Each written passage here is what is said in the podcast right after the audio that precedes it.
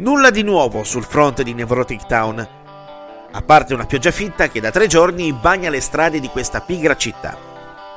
È da poco terminata una grandinata di pochi ma intensi minuti, mentre io faccio tutti gli scongiuri affinché la mia fedele Great Point Blue Shark continui ad essere tutta intera, sperando che quest'ultima non sia caduta sotto i colpi di quei distruttivi cubetti di ghiaccio piovuti dal cielo. La mia televisione cerca di richiamare la mia attenzione, affinché mi faccia sopraffare dalla sciafilia e mi installi così sul divano a fare zapping finché morte non sopravvenga. Resisto al suo richiamo e mi rifugio nella mia stanza studio, adibita a momenti di lavoro e a lunghi istanti di riflessione sul mondo e quella curiosa infezione batterica comunemente chiamata umanità che lo abita. Giro la mia poltrona verso la mia collezione di vinili ed inizio il consueto rituale nella scelta del disco mi accompagnerà nel corso di questa uggiosa serata. Il mio ingombrante dito indice scorre veloce tra i vari titoli di album e i nomi di artisti, finché la mia attenzione non viene catturata dalla copertina dell'album Strikes dei Blackfoot. Estraggo il vinile dalla confezione e lo appoggio sul piatto dei giradischi. Apro la finestra quel tanto che basta per poter sentire lo scrosciante rumore della pioggia. Mi verso un bicchiere di rum, mi accendo un sigaro e lascio che la puntina faccia la sua consueta magia.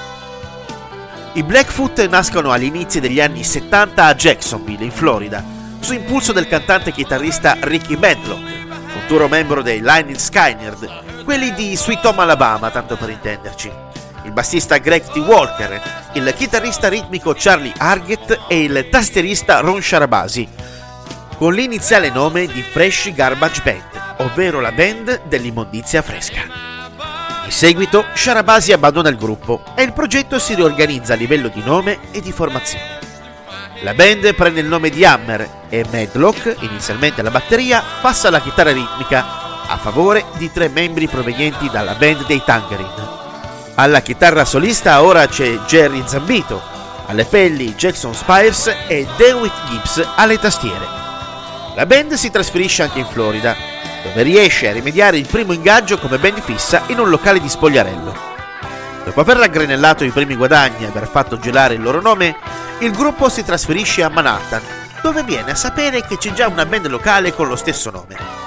Decidono quindi di cambiarlo in Blackfoot, piedi neri in italiano, per omaggiare così le origini del popolo dei piedi neri, in quanto Spired affonda le sue radici nel popolo dei Cherokee, Medlock in quelle dei Sioux e Walker in quelle dei Creek. In seguito Gibbs abbandona il gruppo e Medlock e Walker accettano di unirsi ai Lion Sky. Qui la loro esperienza dura circa un anno, per poi decidere di riorganizzarsi nei Blackfoot. Medlock abbandonerà in seguito, mentre Walker si aggregherà ai The Tokens, che diventeranno in seguito i Cross Country. Nel 1979 la band, dopo una pausa dettata da vari impegni e dallo scarso successo dei primi due album pubblicati, torna in studio per incidere Strikes, che si rivela essere un successo di pubblico e di critica, e nel quale sono contenute la granitica Train Train e la ballata Highway Song.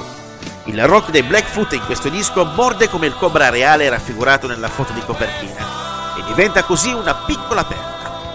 Nel 1980 danno alle stampe l'album Tom Catkin e nel 1982 Marauder.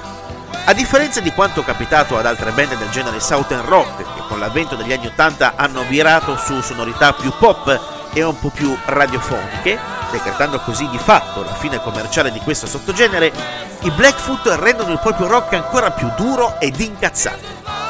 Però, dopo diversi esperimenti di formazione e di sonorità, la band si scioglie ufficialmente nel 1985.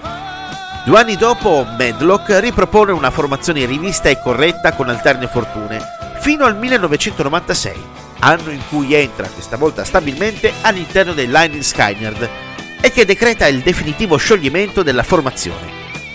Medlock, che detiene i diritti dell'utilizzo del nome dei Blackfoot, propone nel 2012 una versione completamente diversa del progetto, con alcuni giovani musicisti che ricalcano lo stile musicale e di immagine del periodo d'oro della band. Strikes presenta un hard rock southern decisamente indiavolato, che spinge l'ascoltatore ad immaginarsi su assolate autostrade americane a bordo di una rombante motocicletta, e in questo caso Left Turn on a Red Light ne è uno dei classici esempi. La chitarra spinge e gli assoli sono di piacevole fattura. Train Train e Highway Song concludono un album che si lascia ascoltare molto più che volentieri e che cristallizza un periodo della storia del rock che è stato rappresentato, artisticamente parlando, decisamente meglio dai Blackfoot che non dai Lightning Skynyrd, nonostante la loro indiscussa importanza. Parere personale, si intende.